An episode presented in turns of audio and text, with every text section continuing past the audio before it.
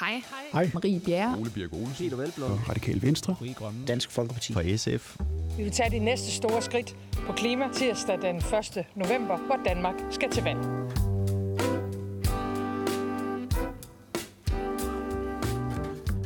Velkommen til Den Grønne Valgguide. Det her det er podcasten, hvor du som lytter får afklaret, hvad hulen de forskellige partier egentlig mener om klimaet, og hvad de vil gøre ved det. Mit navn det er Jakob. Jeg er politisk direktør i Grøn.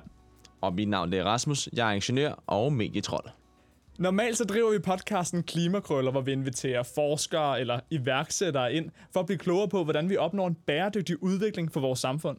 Men det kommer til at være lidt anderledes i dag, fordi vi zoomer ind på de forskellige partier og prøver at finde forskellene mellem deres klimapolitik i en valgkamp, hvor de ellers alle sammen er grønne. Og vi vil gøre det ved at gå igennem tre segmenter. Først kigger vi på, hvad i alverden der er sket siden sidste valgkamp. Og det andet vi gør, det er, at vi vil spille nogle små lydklip for dig, hvor vi har snakket med partierne, og så vil vi skille deres politik ad. Til allersidst, så vil vi gøre dig klogere på de tre vigtigste skillelinjer i dansk klimapolitik. Og vi skal lige huske, der er en organisation, der har en helt særlig plads i vores hjerter, og det er selvfølgelig Tuberfondet, som har muliggjort hele den her grønne valgguide. Så det er jo bare et kæmpe tak til dem. Hvis man er ung, hvis man har en god idé, der gerne vil gøre verden bedre, så skriv lige til dem. De har en drømmepulje. Man kan få 100.000 kroner på en uge. Altså så kæmpe shout-out til, til Tuborgfondet, men Jakob, det er ikke fordi, vi har lidt at se til. Så lad os bare komme i gang.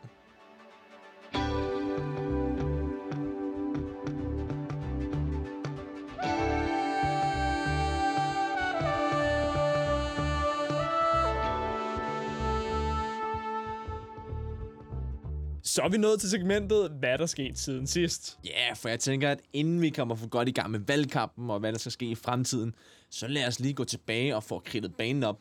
Fordi i år 2015, der kom Alternativet frem og fik virkelig sat gang i den grønne dagsorden. Og de tvang jo alle de andre politikere til ligesom at følge trop. Og så havde vi det her klimavalg i år 2019, hvor nogle målinger viste, at over halvdelen af befolkningen synes, at klimaet var noget af det vigtigste på deres dagsorden. Og man skal altid lige huske på, at altså indtil 2019, der var ideen om at reducere Danmarks CO2-udledninger med 70% i 2030 i forhold til 1990. Det var en skør idé. Det var kun uh, Uffe elbæk typer, der kunne finde på sådan noget. Det var sådan en fuldstændig tossesnak over i Alternativet og Enhedslisten, var Jamen, det, det var for så skørt, at Alternativet rent faktisk kom med forslaget, trak det tilbage og sagde, hmm, vi må hellere få nogle andre med på vognen, før vi ser det her højt. Enhedslisten fik de heldigvis med. Og øh, derfra så fik de overbevist de radikale, som ellers havde været store modstandere af målsætningen, fordi de mente, det var simpelthen var umuligt at lykkes med. Og de fik SF ombord også. Og de fire partier, de lagde i valgkampen 2019 pres på regeringen og sagde, Socialdemokratiet, hvis I bliver den nye regering, så skal I skrive under på, at det, det skal være lov. En 70% reduktion i 2030. Men jeg synes, det fede er, at Socialdemokratiet har jo nærmest fået det til at lyde som om, at det er deres store babyprojekt her. Ja, fordi Dan Jørgensen, han var i virkeligheden i starten sådan, det er jo bare tænk på et tal. Det giver jo ikke nogen mening, den her målsætningskonkurrence. Nu embracer han den fuldstændig, og regeringen i dag siger jo, at vi er tre fjerdedel af vejen mod 70% målsætning. Vi er men- næsten i mål. Men tre fjerdedel, er vi nået så langt, Jacob?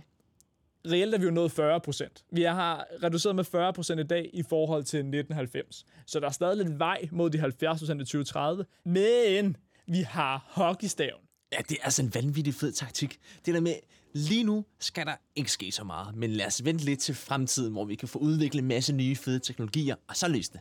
Fra den allerførste aftale, Socialdemokratiet fik indgået med andre partier, altså tilbage i juni 2020, som handlede om industri og energi, til den allerseneste, der har carbon capture and storage spillet en afgørende rolle. Altså det her med, at vi skal fange noget CO2 fra nogle punktkilder, det kunne være nogle forbrændingsanlæg, føre det ud i Nordsøen, og så ellers bare pumpe det ned i undergrunden. Men man kan sige, at selve ideen er jo ikke helt tosset, fordi i kvæg at vi i Danmark har udvundet olie og gas i Nordsøen og har noget af teknologien, og samtidig har de geologiske lag, så er det jo faktisk en fin idé. Men altså, at sætte det hele på carbon capture and storage, det er måske lidt usikkert. Heldigvis har Folketinget også fået indgået andre aftaler. Blandt andet aftaler om grøn vejtransport, som handler om, at vi skal have op til en million grønne biler på gaderne i 2030. Det vil eksempelvis være ved at ændre registreringsafgiften, så grønne biler de bliver billigere, og meget klimaskadelige biler de bliver dyre. Og de har også lavet en landbrugsaftale. Det var den, der kom sidste oktober, altså 2021, sidste år. Der blev man enige om, at øh, landbruget skal have udtaget lavbundsjord.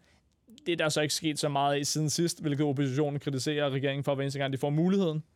Og derudover, så var den baseret på, at landbruget frivilligt skulle nedsætte deres kvælstofudledning. Det er altså en mega fed taktik. Ikke noget med nogen øh, du ved, øh, konsekvenser eller noget som helst, men vi ikke nok bare udlede lidt mindre kvælstof, fordi det vil være så godt for vores havmiljø. Og det er sådan et grønt løfte, de kalder det, tror jeg. Noget en stille miljøløfte eller et eller andet, som handler om, at hvis landmændene så ikke gør det frivilligt, jamen så vil vi i fremtiden indføre en regulering, der så gør, at vi når de reduktioner, som aftalen i virkeligheden skulle give. Tænk, hvis man gjorde det på alle områder. Tænk, hvis man lavede en skatteaftale, hvor man siger, nu skal danskerne begynde at betale mere skat frivilligt. Så ser vi, om de gør det, og hvis de ikke gør det, så begynder vi at sige, at de skal. Så nogle år i fremtiden, så, så laver vi landet, så handler vi på det. Men altså, der er jo også kommet den her, som vi har ventet på i rigtig lang tid, CO2-skatten. Wup, wup, der kom den. Den kom i sommer. Den kom. Og kæft, hvor har vi ventet lang tid. Den var differentieret, så man kan sige, den, den var ikke lige høj for alle. Altså Klimarådet, de økonomiske vismænd, de ville have en ensartet CO2-afgift, en, der var lige stor for alle erhverv. Den her, den dækker også kun industrien, og inden for industrien, der er der forskellige afgiftsniveauer, alt efter om du er en almindelig virksomhed, eller du arbejder med mineralogiske processer. Ja, altså, det, det, er jo, det lyder lidt tosset, ikke? Alle skal have den her skat, men folk, der arbejder med mineralogiske processer, de kan godt gå fra. Og hvad er mineralogiske processer, Rasmus? Jamen, det er jo sådan nogle som Rockwool, som arbejder med stenul, eller Aalborg Portland, som er den helt store elefant i rummet, som ingen politikere rigtig tør at røre ved, som selvfølgelig laver cement. Og i virkeligheden Aalborg Portland alene står for en tredjedel af industriens CO2-udledninger. Og alligevel fik de en væsentligt lavere CO2-afgift. Men altså, der er en effekt af den her grønne skattereform for i sommer, men halvdelen af effekten, det er det med, at det bliver dyrere at udlede CO2. Den anden halvdel, det ligger i, at de penge, der bliver indkrævet, de bliver smidt tilbage til virksomhederne i form af støtte til carbon capture and storage. Det vil sige, at vi er altså tilbage til den her hockeystav fremtidsteknologi, tilbage i det scenarie, det er det, der skal redde os hen mod 70% målsætning i 2030. Og en anden ting er, at øh, landbruget gik jo fri, og det er jo virkelig noget, der er blevet debatteret hæftigt op til den her valgkamp. Og det er også derfor, det bare nu er så interessant at sige, det er det, der er sket i fortiden. Hvad kommer der til at ske i næste valgperiode, hvis de enkelte partier får magten?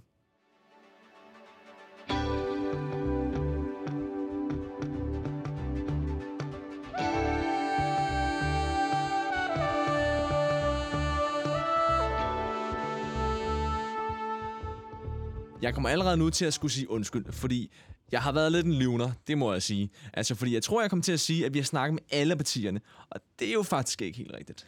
At vi har talt med alle dem, der vil tale med os. Men der er to, der stikker ud, og, og lytter, at du kan nok godt gætte, hvem det er, der taler om. Nyborgerlige, helt fair, de ville bare ikke tale klimapolitik, fordi det var ikke rigtig noget, der var vigtigt for verdens fremtid. Skal man vide noget om det? Nej, vel ikke rigtigt. Men Danmarksdemokraterne, de er geniale. Ja, de var fede. Altså, de var faktisk positive. De sagde, vi vil meget gerne deltage i den her valgguide, men det bliver først efter valget. så, så ligesom der, hvor, hvor de har fået rigtig, rigtig meget magt og indflydelse eventuelt, hvis det er en blå blok, der vinder, Jamen, det er der, vi lige vil afsløre, hvad tænker vi egentlig om klima? Ja, det kunne være, at vi måske også skulle have en klimaoverfører. Derfor synes jeg bare, at vi skal komme derud af og rulle direkte hen til... Kristendemokraterne. De store linjer, det er at øh, få en CO2-skat op at køre, så, så de erhverv, som øh, tåler at blive øh, motiveret økonomisk, de nedskærer deres CO2. Det er at sørge for, at vi får reduceret CO2. Hvis vi ikke når det til 2030, så skal vi godt derhen af. Vi skal være opmærksom på, at vi lever i en åben økonomi og et åbent samfund, så derfor skal vi også sørge for at få det internationale samarbejde til at fungere omkring den her sådan del. Så for os er klimadelene og øh, verdensmåldelene vigtige øh, instrumenter i at kunne nå det. Og det er sådan de store, store linjer, ikke? ned med CO2'en. Hvad der også er meget vigtigt for os, det er, at samtidig med, at vi skal have CO2 ned, så skal vi altså tænke på vores energi. Energidelen er et meget stort issue for os, og for alle. Alle er bekendt med, at vi får en kold vinter på enhver måde. Men det, vil vi, det får vi, fordi vi mangler noget øh, fornuftig energi. Så vi er nødt til at finde nogle måder at lave energi på. Og vindmøller er selvfølgelig en vej, men vi tror at på meget mere forskning i det her område kan hjælpe os på vej. Og vi er ikke blinde for, at det kunne måske godt være, at man skal kigge på moderne A-kraft og få det til at virke. Der er også geotermik, der er mange andre muligheder for at få det på plads. Og skal vi have nok energi frem, så er vi nødt til at investere i en øh, infrastruktur, så vi kan få båret energien derhen, hvor der er behov for den. Det nytter ikke noget at have nogle vindmøller, der kan lave, jeg ved ikke hvor mange terabyte, 3-6 terabyte. Hvis der ikke er nogen infrastruktur og noget sted at oplære det, så er det nok lige der, vi skal fokusere på i første omgang. Det var jo nogle få lange ord. Og her kan vi jo høre, at Henrik Forsberg, han primært gør sig i store datamængder. Ja, det må man sige, når det er til at han måler fremtiden i. Men også interessant at høre, at øh, kristendemokraterne simpelthen er et teknologioptimistisk parti. Det var ikke nødvendigvis skide på forhånd, synes jeg, når man er kristendemokrat. Nej, men han startede ud med at sige, ned med CO2'en. De erhverv, der kan tåle, de skal skære ned på CO2'en. Ja, det vil jo sige, de erhverv, der kan tåle det, så altså ikke nødvendigvis landbruget i så høj grad. Og det er netop det, der kendetegner kristendemokraterne. Det er, at de vil ikke have en ensartet, de vil have en differentieret CO2-afgift. Hvor de virksomheder, som de tænker ikke bukker under en CO2-afgift, de er godt for den, men ikke andre. Ja, det næste, han så snakker om, det er det her med de nye teknologier. Altså, energiinfrastrukturen skal være der. Men han snakker også atomkraft. Altså moderne atomkraft med små reaktorer og så videre. Og det er jo fordi, at kristendemokraterne ikke har lyst til at have så mange vindmøller ude i landskabet. Altså, de er virkelig not in my backyard partiet. Men jeg synes, det er interessant det med, at de synes, at atomkraft er løsningen i stedet for. For det er jo noget, man har set for eksempelvis Nyborgerlige, altså helt ude på højrefløjen hvor de har forsøgt ligesom at afspore klimadebatten lidt ved at have så meget fokus på atomkraft, også som det er teknologi, som jo er meget dyrere end solceller og havvind her i Danmark. Så på den måde burde den ikke være så relevant at diskutere. Ja, så dagens første overraskelse, det er, at kristendemokraterne går meget op i nye teknologier. Men uh, skal vi prøve at hoppe over til DF og høre, hvad de har at sige? Dansk Folkeparti. Det, der er vigtigt for os, det er jo, at klima er jo grænseoverskridende. Det er miljø ikke altid. Og man skal også huske, nu er vi i gang med en havplan for eksempel. Øhm, og vi kunne godt beslutte nu, at vi, nu, nu skal vi sætte havvindmøller op over det hele. Øh, og så er vi bare bange for, at øh, som vi ser på miljødelen nu, så er man jo i gang nu med at rette vandløb ud. Efter 2. verdenskrig, der manglede vi fødevarer. Lidt samme situation, som vi står nu, hvor vi mangler energi. Så sagde man, i Danmark, der skal vi være landbrugsland. Vi skal rette alle vandløb ud. Vi skal fælde træerne. Vi skal have pløjet op og lave nogle fantastiske fødevarer. Vi har været en af verdens bedste til det. Nu står vi i en situation, hvor vi siger, hvad med biodiversiteten? Hvad er der nu sket med vores natur? Nu har vi fået monokultur næsten i hele Danmark. Nu skal vi til at genoprette. Vi skal slynge vores åløb igen. Vi skal pille landbrugsjord ud. Ej, hvor skal vi rydde op? Det er fortidens sønder. Og der skal vi altså passe på, at vi ikke får lavet fortidens sønder bare med klima. Jeg synes, det er genialt, at René Christensen og DF de pitcher klimapolitikken over for miljøpolitikken og siger, vi kan simpelthen ikke være mere ambitiøse på klimaet, for så går det ud over miljøet. Ja, altså det, det er en virkelig god taktik, det der med at sætte dem op mod hinanden, ikke? Men øh, hans argument her i klippet køber jeg ikke helt, for det er generelt omkring konstruktioner og havvindmøller, at der faktisk er ekstra liv i havet. Så lige det her argument køber jeg ikke, men ideen er ellers god. Og når han taler om, at vi skal gå systemisk til udfordringen, jamen det er jo, det er jo en sukkertunge, han har der. Det lyder da sindssygt godt. Jamen altså, René Christensen, han er del med en dygtig politiker. Men Problemet med Dansk Folkeparti, det er jo, at de ikke rigtig nødvendigvis vil, vil, vil, vil nå 70% målsætningen. Nej, det er ikke for alt i verden, vi skal nå de 70%. Vi vil rigtig gerne nå dem. Men, men vi har også sagt, og det kan jeg også se, det har vi også sagt offentligt, altså hvis der skulle mangle et halvt eller et helt point i forhold til, at vi har nået det, så, så vil vi selvfølgelig være ked af det. Men vi vil ikke gå ud. Jeg sagde lidt for sjov, jeg var faktisk selv med til at forhandle det i sin tid. Og der sagde jeg sådan ud i rummet nu, og det er jo et lukket rum, hvor jeg sådan sagde, tænk hvis vi nu ikke har nået det, bliver det så forbudt at køre bil dagen efter? Altså hvis vi ikke har nået den 31. 12 så var der faktisk nogen, der sagde, ja, det kan man jo så blive nødt til. Det er alligevel ret vildt at sige, den modsætning, vi har sat, hvis vi ikke når den, så, så går det nok også. Og det er jo ikke sådan vanvittigt ambitiøst. Men øh, det næste parti, vi skal høre her, det vil altså gerne leve op til 70 procent. Uh, det er Marie Bjerre fra Venstre. Hun er, hun er altså fed. Venstre. Hvis ikke vi kan vise, at vi kan omstille det, der er svært, det der, også, det, der udleder meget CO2, altså det er jo landbruget, og det er den tunge industri, det er Aalborg Portland. Hvis ikke vi kan vise, at vi også her i landet kan omstille det, så er vi ikke et grønt forgangsland. Hvis vi bare rykker det til Schweiz, øh, hvor jeg ved ikke, om det er rigtigt, at de har et lavere CO2-aftryk, men så har vi jo ikke været et grønt forgangsland så er det Schweiz, der er et grønt forgangsland. Vi skal jo vise, at vi også kan finde ud af at omstille Aalborg Portland, og de også kan få et lavere klimaaftryk. Så Venstre, de er jo nogle af dem, der er kommet med meget ny politik her i valgkampen. Inklusiv, at de vil have en CO2-afgift på landbruget. Ja, det, det er godt nok nyt. Men det skal være en form for CO2-afgift, som ikke reducerer vores produktion af svinekød eksempelvis. Husdyrsproduktionen, den skal være den samme, som den altid har været. Ja, altså de går jo meget ind for, at, at produktionen skal stadigvæk holdes inden for de danske rammer. Den skal bare udvikle sig. Men jeg må sige, jeg synes, der, der er noget modsætning i det, det, de ligesom siger, fordi alle eksperter siger, at vi skal skære ned på vores kødforbrug. Jamen, hvorfor så ikke gøre det der? Ja, og derudover så bare det, hun siger i klippet. Det med, jamen selv Aalborg Portland og cementet, selv der, hvor vi ved, at de ude i resten af Europa er bedre til at producere det, end vi er herhjemme, der er det stadig os, der skal gå forrest og vise, hvordan man gør det bedst. Hvorfor i verden skal vi det? Hvorfor, hvis de er bedre til det i Schweiz eksempelvis, hvorfor skal de så ikke være dem, der viser, hvordan man kan lave bæredygtigt cement? Vi kan jo ikke være verdens bedste til alting. Ej, det virker lidt sjovt, men de er også kommet med et nyt udspil. Det her med, at de vil sælge en del af Ørsted, og så investere pengene i nye teknologier og ny forskning. Det er jo 60 milliarder kroner, det er, det er virkelig mange penge. Men det er igen kendetegnende for Venstre, at de ikke vil røre så meget på forbrugeradfærden. Det er meget igen det her med at have nogle penge, investere med noget forskning, investere i noget teknologi. Og på den måde minder det jo rigtig meget om regeringens kurs de sidste 3,5 år i virkeligheden, som jo netop er at satse på teknologier, som giver nogle reduktionsmuligheder i fremtiden. En anden tilgang, det er det her med at satse på markedet. Og det er virkelig noget, som det næste parti, vi skal høre, går op i. Det konservative Folkeparti. Vi skal jo have investorerne, vi skal have teknologien, vi skal have virksomhederne med, for det er jo her, vi virkelig kan skalere ting. Vi får aldrig udbygget Power to X, hvis vi prøver at, at detaljstyre det statsligt. Det bliver alt, alt for dyrt, og vi får slet ikke skaleret det i den fart, vi har. Og der er altså en anden vinkel, og jeg har selv nu også arbejdet i en stor privat virksomhed for at lære om det. Og der er en kæmpe forskel, tror jeg, om man er konservativ og borgerlig, eller om du er på venstrefløjen, for de har sådan en foragt for den private sektor, så at det er så dogmatisk, jeg bliver, jeg, jeg, og jeg er dybt forundret over det. Altså, at de sådan udskiller på den private sektor hele tiden, når man ved bare, at iværksættere og store virksomheder, de kører bare grønt, grønt, grønt, og de kører meget hurtigere, de fleste af dem, end Christiansborg. Katarina Amensbøl, som vi hører her i lydklippet, hun siger jo egentlig, at det der med den grønne omstilling, det skal staten egentlig holde lidt nallerne fra. Lad os lade virksomhederne styre det. Det er lidt ligesom resten af det konservatives politik, man ellers har hørt meget om her i valgkampen. Det her, det her med afbyråkratisering og effektiviseringer, som helt sikkert lyder som en god idé, men som jo kan være lidt ukonkret. Jamen, hvor meget er det muligt? Hvor meget er det ikke muligt? Hvad er der at vinde? Hvad vil det koste? Ja, også fordi effektivisering, altså der er vel ikke nogen, som ikke går ind for effektivisering, tænker jeg. Nå, men det er det eneste parti, som hverken vil bruge pisk eller gulderåd for at opnå omstilling. De vil simpelthen bare regere bedre, styre landet bedre, end Socialdemokratiet gør det nu. Det er en lidt speciel tilgang.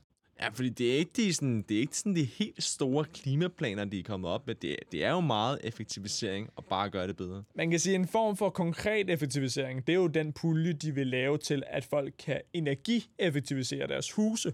Det er en rigtig, rigtig dyr måde at opnå reduktioner på. Jeg tror, det koster sådan 12.000 kroner per ton CO2 reduceret, og det er otte gange dyrere end de billigste måder at opnå de her reduktioner på. Så de har haft noget konkret politik, og vi ved også, at de ligesom Venstre går ind for en CO2-afgift på landbruget, men dansk landbrug skal stadig i fremtiden fylde 60% af Danmarks areal, ligesom det gør i dag. Så jeg ved ikke, hvilken form for CO2-afgift, der de forestiller sig. Og nu snakker hun jo meget om markedet her. Altså, hvis man bare kigger på Holland, de har virkelig været first movers på det her med plantebaserede proteiner. Hvorfor er det, man ikke går ind i det og ligesom siger, hvis vi er det første, jamen så kan vi nok også score kassen på det. Ja, Holland, de vil jo, der vil regeringen bruge 30 milliarder om året på det her. I Danmark, der har vi lavet en plantefond på 675 millioner kroner, der skal strækkes i 2030.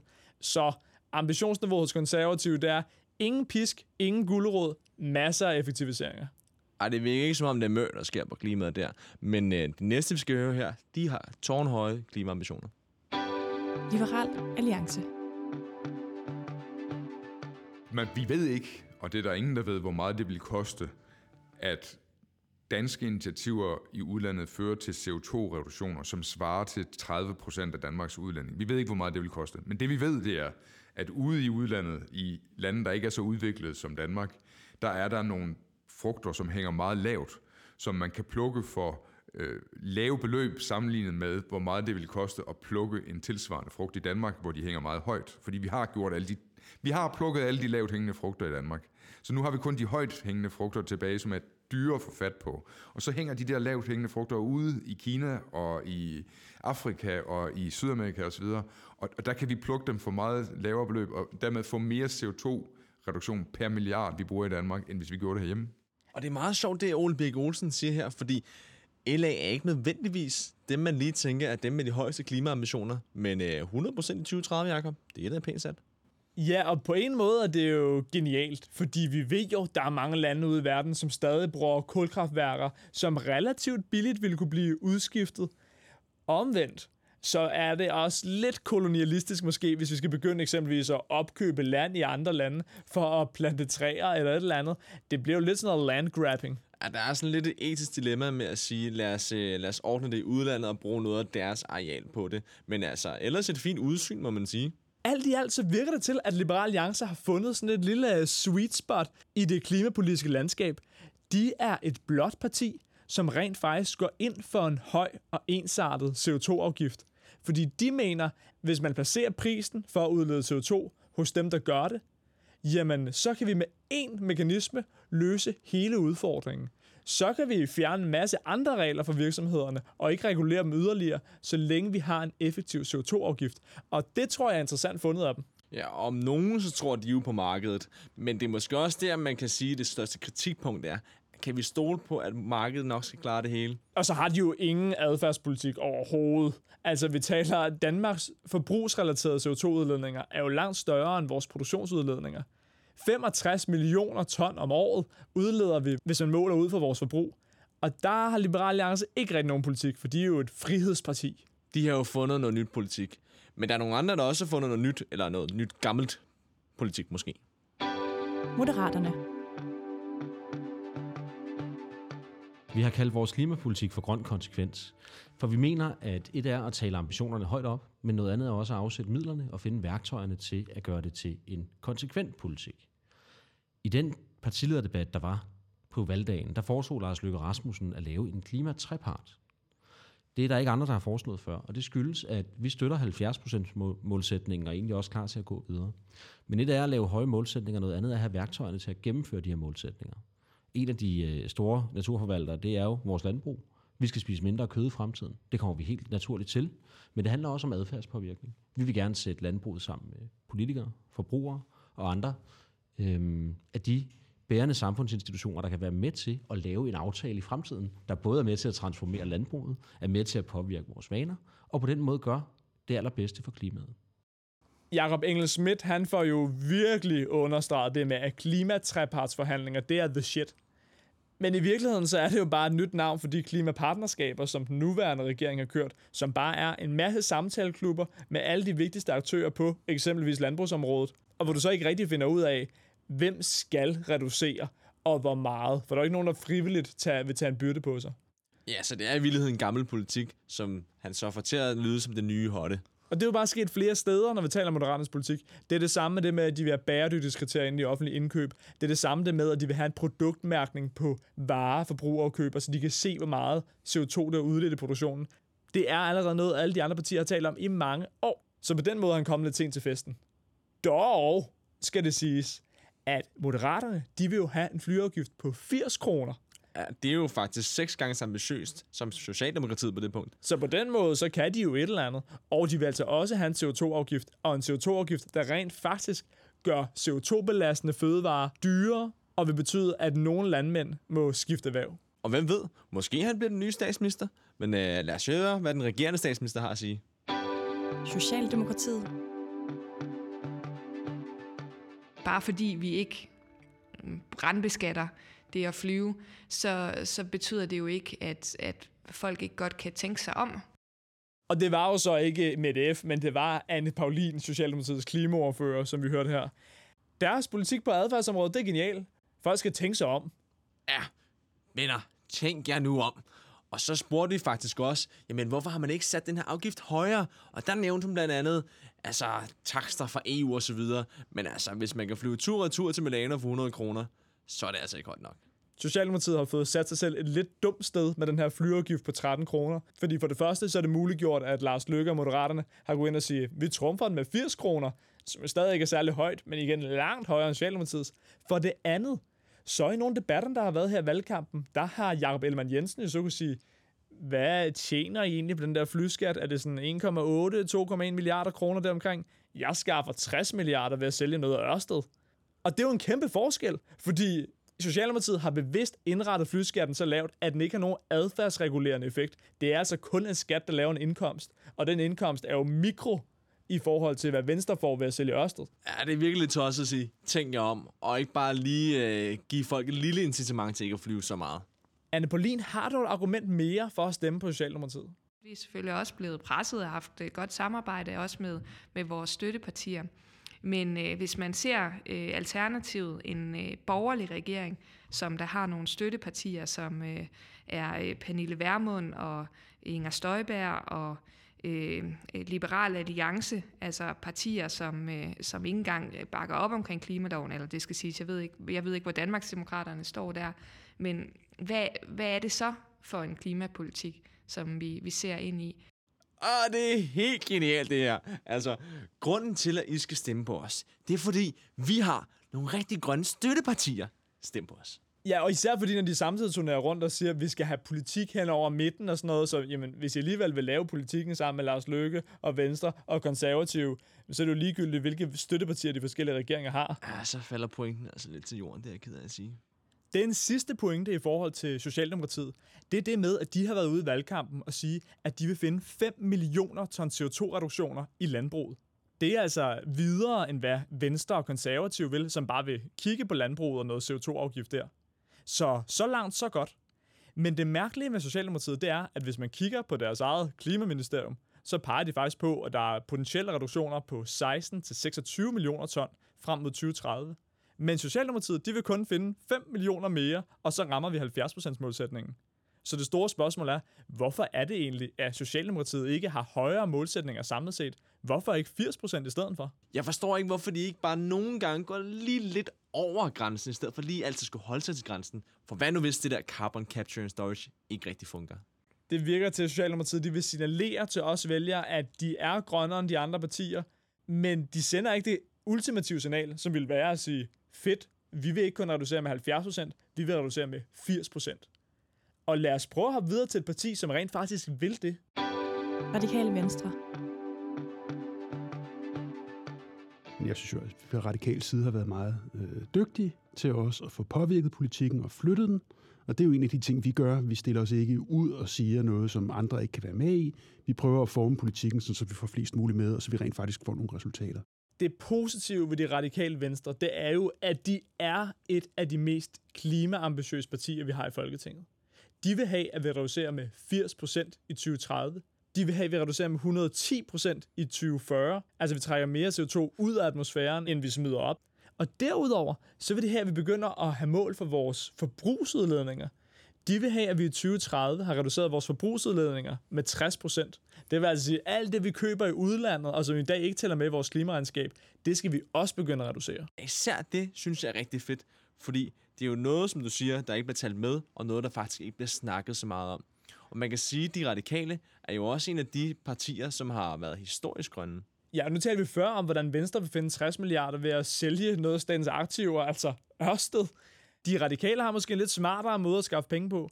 De vil finde 75 milliarder kroner ved at beskatte pensioner før tid. Så det vil sige, at nogle indtægter, som staten vil have ned ad vejen, dem vil de have ud nu, for at vi kan investere i grønne teknologier. Men Jakob, altså, det er jo meget ambitiøst, det de siger med, hvordan skal de få alt det her igennem, fordi, som han siger, Rasmus Helve Petersen her i klippet, så vil de jo have de brede forlig. Jamen, de sætter et evigt benspænd for sig selv, som er, at vi er totalt progressive, men vi skal gøre det sammen med partier, som overhovedet ikke er progressive. Og det virker... Lidt counterintuitive, må man nok sige. Ja, det tror jeg også, det jeg tænker. Så på den måde, så giver det måske mening at hoppe videre til partiet, som altid gerne vil være med, så længe Socialdemokratiet er med. Socialistisk Folkeparti. Øh, jeg er konstant bange for, at det går for langsomt, og jeg er konstant bekymret i forhold til klimakrisen. Det er sådan min grundtilstand, øh, når, vi, når vi snakker om klimapolitik. Øh, men, men det, jeg synes, vi har gjort de sidste tre år, også med, med skattereformen, det er sådan set at gå i gang med skridtene, skridt for skridt. Samtidig har vi fået lagt ind i de her aftaler noget ret afgørende, og som noget, vi har spillet, altså været meget, øh, stået meget hårdt på, det er nogle genbesøg hele tiden, der siger, allerede 23, 25, hvis det er, vi kan se, det går ikke hurtigt nok i den rigtige retning i forhold til vores mål, jamen så kan vi skrue på det. Nu har vi opfundet i anførselstegn et redskab, som er en CO2-afgift, altså en forurener betaler.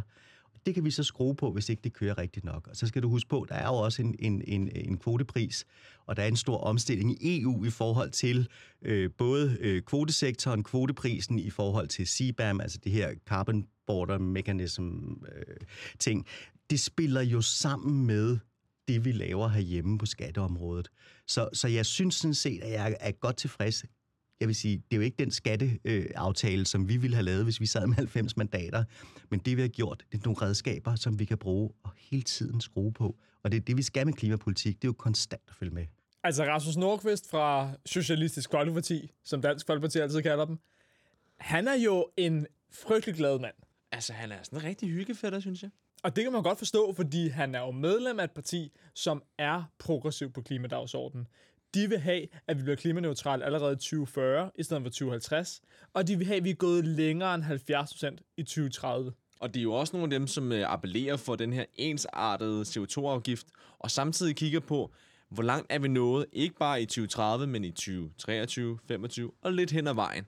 Ja, men den del er jeg ikke helt sikker på, jeg totalt køber og forstår. For det her med at lave genbesøgende undervejs, og se på, hvad kan, vi, hvad kan vi skrue på? Nu kan være, at vi er bagud. Der var en teknologi, vi satte på, der ikke virker.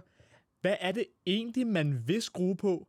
Fordi nye teknologier, jamen de kræver jo investeringer tidligt det med at dreje på CO2-skatten, det er noget, erhvervet helst ikke vil have, for den skal være forudsigelig mange år ude i fremtiden. Ja, for altså, det virker lidt som om, det er en radiator, som du, du skruer lidt, og så får du varme med det samme. Og det er jo ikke sådan, det er. Altså, det er jo tit et, et stort ghost-tog, fordi det, han også snakker om, det var det her med, jamen, så skruer vi lidt på adfærden.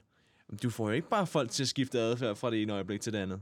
Nej, så på den måde, så er det et parti, som har en rigtig progressiv politik, så man kan godt forstå, de er glade, men de har også altid ja den meget på. De er også med til at gå med i aftaler, som eksempelvis den store infrastrukturaftale, hvor man satte 64 milliarder af til nye motorveje, som man påstod, at aftalen var CO2-neutral. Men det var åbenbart kun fordi, at man allerede havde lavet en basisfremskrivning, hvor man sagde, vi kommer til at bruge noget CO2 på nye anlægsprojekter, og derfor så de anlægsprojekter, vi laver nu, de er CO2-neutrale, for vi havde regnet med det er det et forslag, som ikke har været lige populært ved alle partier. Og slet ikke ved det næste parti, vi skal høre. Enhedslisten. Altså, vi kan se med den strukturudvikling, der er i landbruget nu, der er landbrug, der går konkurs. Øh, der er, øh, som du selv nævner, en, en stor andel, som efterhånden vil gå på, øh, gå på pension. Og det er i dag jo faktisk ret svært for nye unge landmænd at kunne etablere sig. Og der kan man sige det, at man har en fond, som kan opkøbe landbrug, så kan man efterfølgende, hvad hedder det, lege dem ud. Altså, folk kan jo sådan set blive ved med at, arbejde bare som, som forpagter på, et, på et offentligt ejet landbrug, men hvor, øh, hvor der så ligger nogle krav til, til hvordan man skal, man skal dyrke det. Øh, det ser vi jo som langt mere perspektivrigt end den udvikling, vi ser i dag, hvor det er udenlandske kapitalfonde, som går ind og opkøber øh, hvor det er en, en ansigtsløs øh, ejer, øh, som ikke har nogen interesser i forhold til klima, som, som udelukkende producerer for, for profithensyn. Øh, der ser vi jo hellere, at vi skal støtte den, øh, den, øh, en, en anden strukturudvikling i landbruget, der kan sikre, at øh, dels så kan landbrug komme ud af den øh, mange er fanget i, øh, og dels så kan vi sikre, at nye unge landmænd øh, også kan komme ind og så kan producere på en klimaansvarlig måde. Enhedslisten, det er jo igen et af de partier, som begynder at gøre en lidt, øh, lidt tryg i maven om, kan vi gøre noget ved klimaet her? De vil have 80% reduktioner minimum i 2030, og så vil de være klimaneutrale allerede i 2040. Så det minder altså lidt derhen af i forhold til, hvad SF siger, og hvad de radikale siger. Men de har nogle spændende forslag til, hvordan det skal gøres. De nævner blandt andet det her med, at øh, vi skal inddrage nogle, noget landbrugsarealer, som så skal være ejet af staten og forpagtet af staten. Det er sådan rigtig enhedslisten, er det ikke det? jo, det er rigtigt. Der kan man godt mærke, at de har noget gammelt socialistisk i sig. At de vil halvere den danske husdyrsproduktion. Helt cool. Meget normalt. Mange partier, der vil noget i den dur. Ikke nødvendigvis så radikalt som enhedslisten, men det vil de. Men derudover, så vil enhedslisten så også inddrage de landbrug og forpagte dem ud til nye unge landmænd, der kan komme i gang med et liv på landet. Og det er lidt interessant, at det er den måde, de vil i gang med planteproduktionen. Det er, at de vil gøre den statsbaseret. Men altså, det kommer an på, hvem man er. Det kan jo godt være, at det er den politik, man går ind for. Enhedslisten er et af de partier, som sætter penge af til at omskole folk. De vil altså ikke bare nedlægge en masse erhverv i landbruget og så bare sige, surt show. De vil rent faktisk prøve at hjælpe folk videre, og det sætter de rigtig mange milliarder kroner af til. Ja, fordi vi kommer til at mangle arbejdskraft i den grønne omstilling, så det er ikke et helt tosset forslag. Nej, det er det nemlig ikke.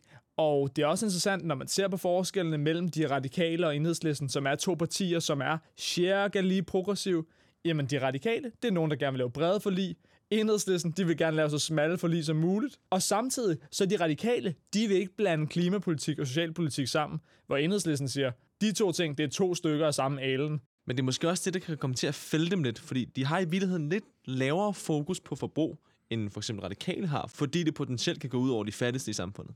Ja, så hvis man lægger en eller anden afgift på kød, jamen så de rige, de kan stadig købe kød, og det kan de fattige ikke. Og det er enhedslisten ikke glad for. Men Jacob, vi mangler stadig de to grønne partier. Og det er jo de optimistiske og de pessimistiske. Og jeg synes, vi skal starte med de optimistiske.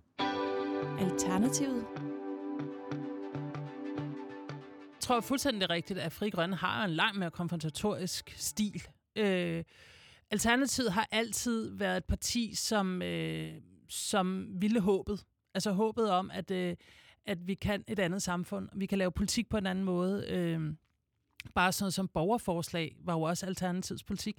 Øh, og, og det her med at få langt mere sådan, demokrati og langt mere øh, medbestemmelse til folket, at have en helt anden sådan... Øh, ja, positiv approach til det at lave politik.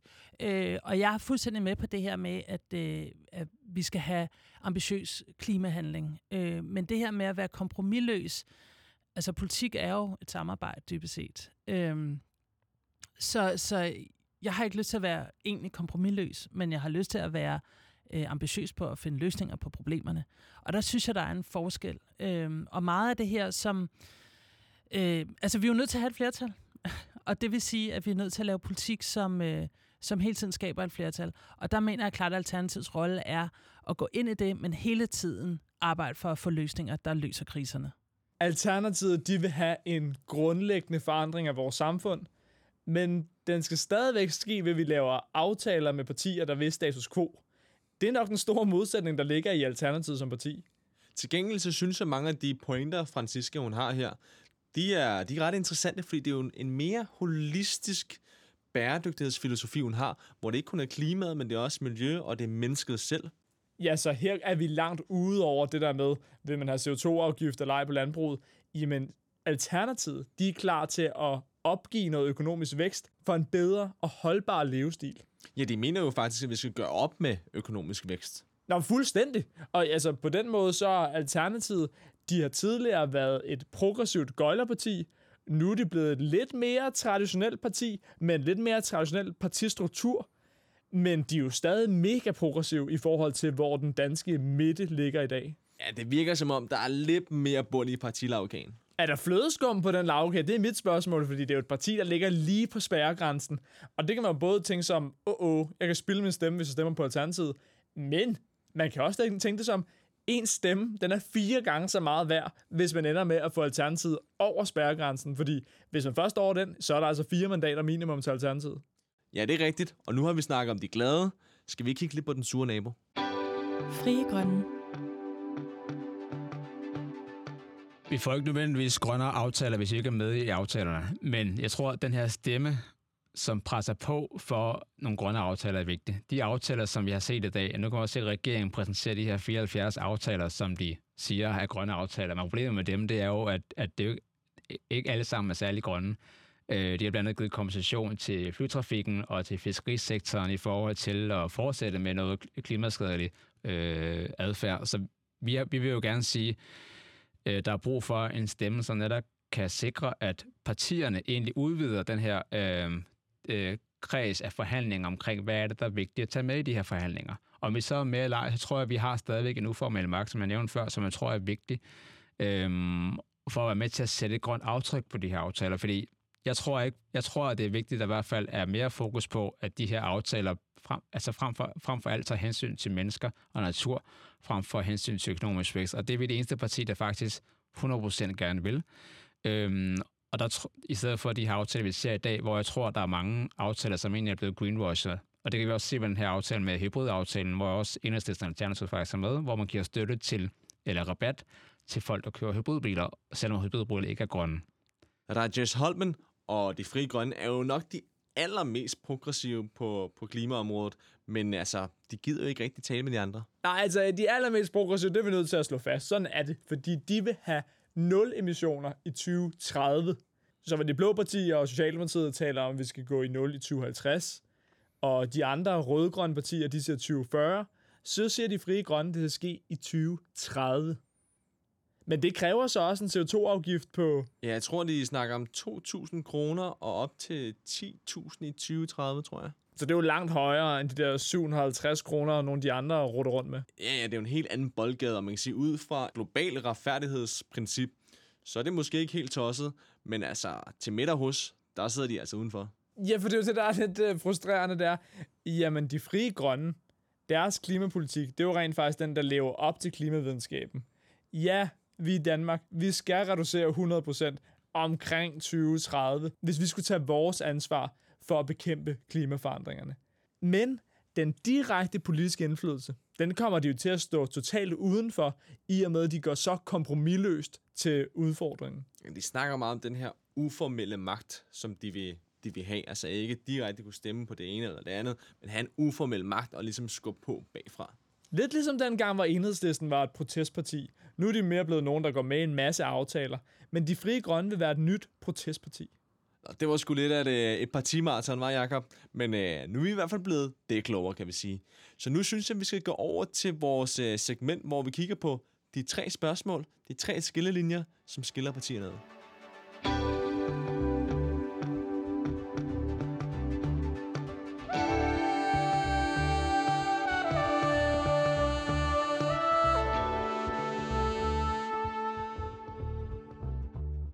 De tre skillelinjer, som optegner sig i dansk klimapolitik her op mod valget, det er omkostningseffektivitet, det er Paris-aftalen, og det er især også adfærd. En af de ting, der undrer en allermest, eller som egentlig er lidt skør, det er partier, som dengang klimaloven blev vedtaget tilbage i 2019, der virkelig gjorde noget ud af, at det skal skrives ind, at når vi skal opnå 70% målsætningen, så skal det ske så omkostningseffektivt som muligt, så billigt som muligt. Jamen, nogle af de partier i dag, det er dem, der ikke vil have en for høj CO2-skat, og hellere vil have, at vi tager nogle hensyn til landbruget, der gør, at de får lidt mildere betingelser. Også selvom vi så ved, at så bliver det bare dyrere for samfundet som helhed at opnå 70% målsætningen. Ja, fordi der er et organ, der virkelig har regnet på det her, og det er de økonomiske vismænd. Og vi har jo snakket med Lars Skoven, og han siger klart og tydeligt, den billigste måde at komme i hus med vores målsætninger, det er en ensartet CO2-afgift. Princippet relativt enkelt. Det redskab, det, det hedder en CO2-afgift. Øh, det, det, det er den måde, du opnår den, den, den billigste grønne omstilling. Og grundlæggende hvorfor? Det handler om, at en CO2-afgift gør, at du får markedet øh, på klimaets side, om jeg så må sige. Hvor med alle de andre tiltag, der, der har du markedet i, imod klimatiltagene. Eksperterne ser det simpelthen soleklart. Den billigste måde for samfundet som helhed at nå 70% målsætningen, jamen det er en høj ensartet CO2-afgift. Derfor er det jo helt skørt, når partier som Venstre og Konservativ, der engang i 2019, da klimaloven skulle underskrives, virkelig sagde omkostningseffektivitet. Det er et af de vigtigste principper, når vi skal indfri målsætningerne. Det må ikke blive dyrere end højst nødvendigt. I dag, der siger de, jo, fordi landbruget skal vi jo lige beskytte, så må det godt blive lidt dyrere for resten af samfundet. Ja, det er virkelig tossen og konservativt blandt andet går og kigger på, jamen vi skal energieffektivisere derhjemme, men når det er otte gange dyrere end bare at korte i landbruget, så virker det lidt underligt. Så selvom vi tidligere bashede Socialdemokratiet lidt, så er det jo igen positivt, at de trods alt vil finde 5 millioner ton CO2-reduktioner i landbruget. Det skulle dog ikke undre mig, hvis måden de ender med at finde det på, ikke bare er en CO2-afgift, men de rent faktisk giver ret gode støttepenge med til at få udviklet nogle nye teknologier, der kan skaffe de reduktioner. Men hey, løftet om at skulle finde 5 millioner ton CO2-reduktioner i landbruget, det har de trods alt bundet sig op på nu. Det kan man holde dem op på. Men jeg forstår stadig ikke, hvorfor det ikke er, man sigter højere. Altså, der var en forskergruppe fra KU, der viste, at man skulle skære med 90% i 2030 og 100% i 2032 for at leve op til Paris-aftalen. Ja, det er jo nemlig den anden vanvittige ting ved alt det her, det er, hvor mange partier, hvis målsætninger simpelthen ikke får os i mål med Paris-aftalen.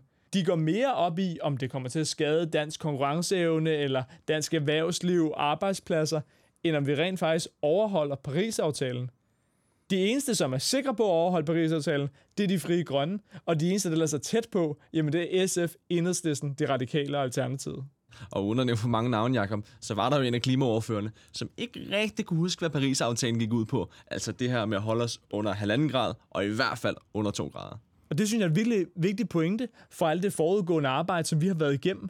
Det er det med, Fedt, at rigtig, rigtig mange partier på tværs af traditionelle politiske skæld rent faktisk går ind for en okay ambitiøs klimapolitik. Men det betyder altså stadig noget, hvor længe du har været i gamet.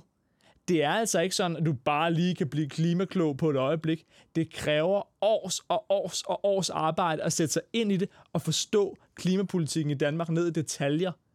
Og der vil jeg sige, der har nogle af de partier, der har været med på den grønne bølge i mange år, de har altså en fordel over for nogle af de partier, som først kommer til nu. Basically, så ved politikere som Ida Augen eller Martin Lidegaard bare meget mere om, hvordan man rent faktisk kan lykkes med en færre og effektiv klimapolitik, end eksempelvis Lars Lykke, som aldrig nogensinde før har taget klimaet seriøst. Og nu hvor vi har været inde over omkostningseffektivitet og Paris-aftalen, så synes jeg, det er rigtig vigtigt at komme ind på det sidste emne, nemlig adfærd. For det er jo primært øh, radikale, alternativet og de frie grønne, som ikke er så bange for at skære ned for danskernes forbrug, hvor mange af de andre partier er meget teknologifokuseret. Ja, for det har bare været overset i mange år. Det med, men i dag i Danmark, der udleder vi de der 44 millioner ton CO2 om året i vores produktion. Men hvis man i stedet for at regne produktion, så regner i forbrug, så udleder vi for 65 millioner ton CO2 om året. Den forskel, det er simpelthen bare, fordi vi importerer produkter fra alle mulige andre lande. Og så den CO2-udledning, der ligger i de produkter, lige nu, der tælles den bare med i de andre landes produktion. Og det betyder, at vi fremstår langt grønnere, end vi i virkeligheden er, fordi vi har et knaldhøjt forbrug i Danmark. Vi ved, at vi er nødt til at blive mere ambitiøse i fremtiden, hvis vi i Danmark skal være et grønt foregangsland. Men hele den her problematik omkring forbrug, den optegner nogle problemer, både for de liberale partier, som helst ikke vil gå ind og blande sig i, hvilke vaner folk har, og hvordan de noterer sig i deres dagligdag. Men det optegner altså også nogle udfordringer for de rigtig røde partier. De partier, som går meget op i, at ligheden i samfundet skal være i top, og det ikke skal gå ud over de fattigste i samfundet. De to grupperinger, de rigtig røde partier og de liberale, de får svært ved at håndtere hele forbrugsproblematikken, som bliver sindssygt vigtig i de næste par år. Ja, fordi der har været meget snak om Danmark som et foregangsland, og det virker som en diskussion, som har været meget inde i vores egen lille osteklokke. Fordi mange af de andre lande ude i verden, og især i det globale syd, synes ikke, at vi er et foregangsland. Fordi vi forbruger langt mere, end de gør, og har langt større andel af de problemer, de har, end de selv har. Ja, ja, fordi hvor, hvor Danmark, vores ressourceandel, den er opbrugt den 28. marts hvert år. Det er jo sindssygt tidligt. Jamaica, så når vi til december eller et eller andet. Vi bruger bare fire gange så mange ressourcer i Danmark, som jordkloden har. Og det er jo et problem, fordi vi har jo kun én klode. Men Jacob, spørgsmålet er jo nu, hvor efterlader det her den grønne vælger? Altså fordi, før vi begyndte det her, der var jeg godt nok meget i tvivl om, jamen hvor står de forskellige partier? Jeg troede faktisk, det var Pepsi eller Cola. Jeg troede faktisk, at man fik det samme ved at stemme på alle partierne stort set. Jeg synes, det begynder at være tydeligt, at der er alligevel nogle markante forskelle, både når vi ser på CO2-afgift, når vi ser på tilgang til forbrug, når vi ser på målsætninger, når vi ser på ønsket om magt, ønsket om indflydelse, og hvordan man strategisk går til det rent faktisk at få skabt et grønnere Danmark. Ja, som man må sige, der, der er jo faktisk forskel på partierne, og alle sammen bøvler jo med et eller andet. Vi har skitseret nogle af skillelinjerne i dansk politik her, men øh, Jakob, du og jeg, vi er jo også ret glade for de der små absurditeter i dansk klimapolitik. Derfor har vi jo faktisk produceret fem små klima-tv-aviser lige herop til valget. Det hedder Kort om klimaet. Ja, og du finder dem jo faktisk på YouTube, hvor du bare søger kort om klimaet. Det er da det, man gør. Men Jakob, vi har jo været igennem en hel del klimavalgkamp her nu. Er du der, hvor du øh, ved, hvad du skal stemme? Jeg føler mig fuldstændig afklaret. Jeg kommer uden tvivl til at stemme på